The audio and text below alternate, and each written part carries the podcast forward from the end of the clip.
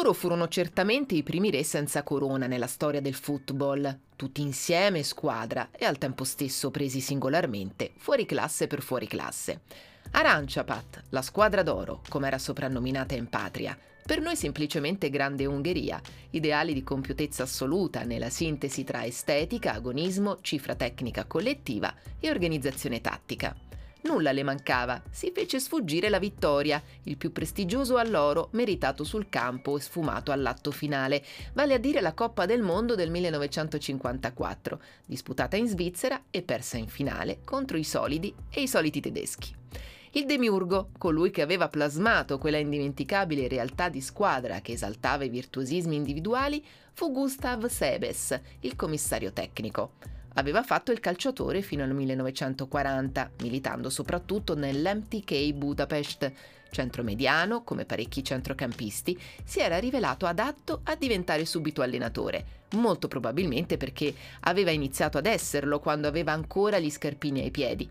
Già pensava calcio oltre a giocarlo, mentre prendeva in consegna centravanti del calibro di Piola, Sarosi e Sindelar.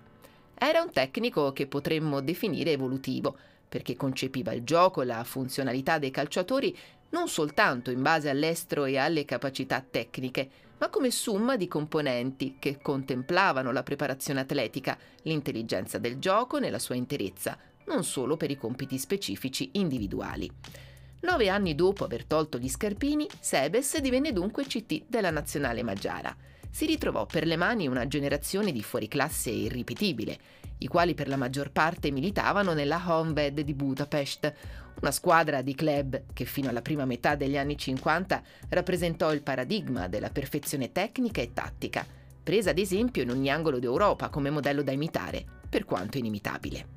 Honved, in lingua magiara, difesa della patria, la compagine delle forze armate che presto fece pesare la propria posizione di preminenza per cooptare migliori talenti e allestire un complesso che avrebbe fatto incetta di titoli nazionali.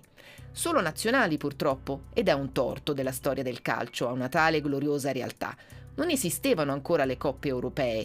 La Honved non fece in tempo ad avere la ribalta continentale per squadre di club che avrebbe caratterizzato e dominato con il suo calcio inarrivabile. La rivolta del 1956, alla quale era seguita la repressione sovietica, avrebbe poi disperso i tanti talenti in giro per l'Europa pregio calcistico individuale ungherese a dar lustro alle squadre degli altri.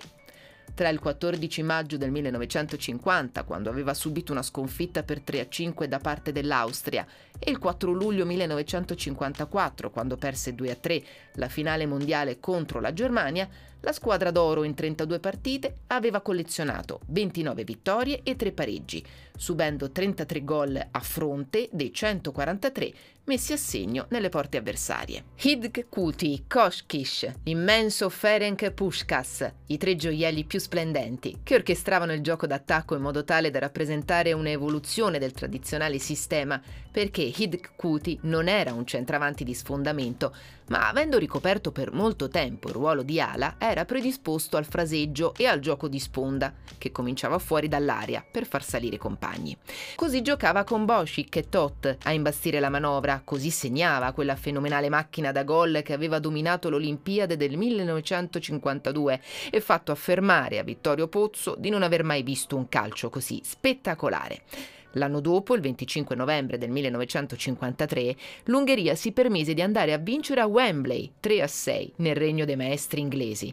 A proposito, nel mondiale del 1954 gli ungheresi incontrarono una prima volta la Germania nel girone degli ottavi di finale, battendola 8 a 3. In quell'occasione il mediano tedesco Librich aveva distrutto la caviglia di Puskas, che venne rimesso in campo per la finale solo per onor di firma.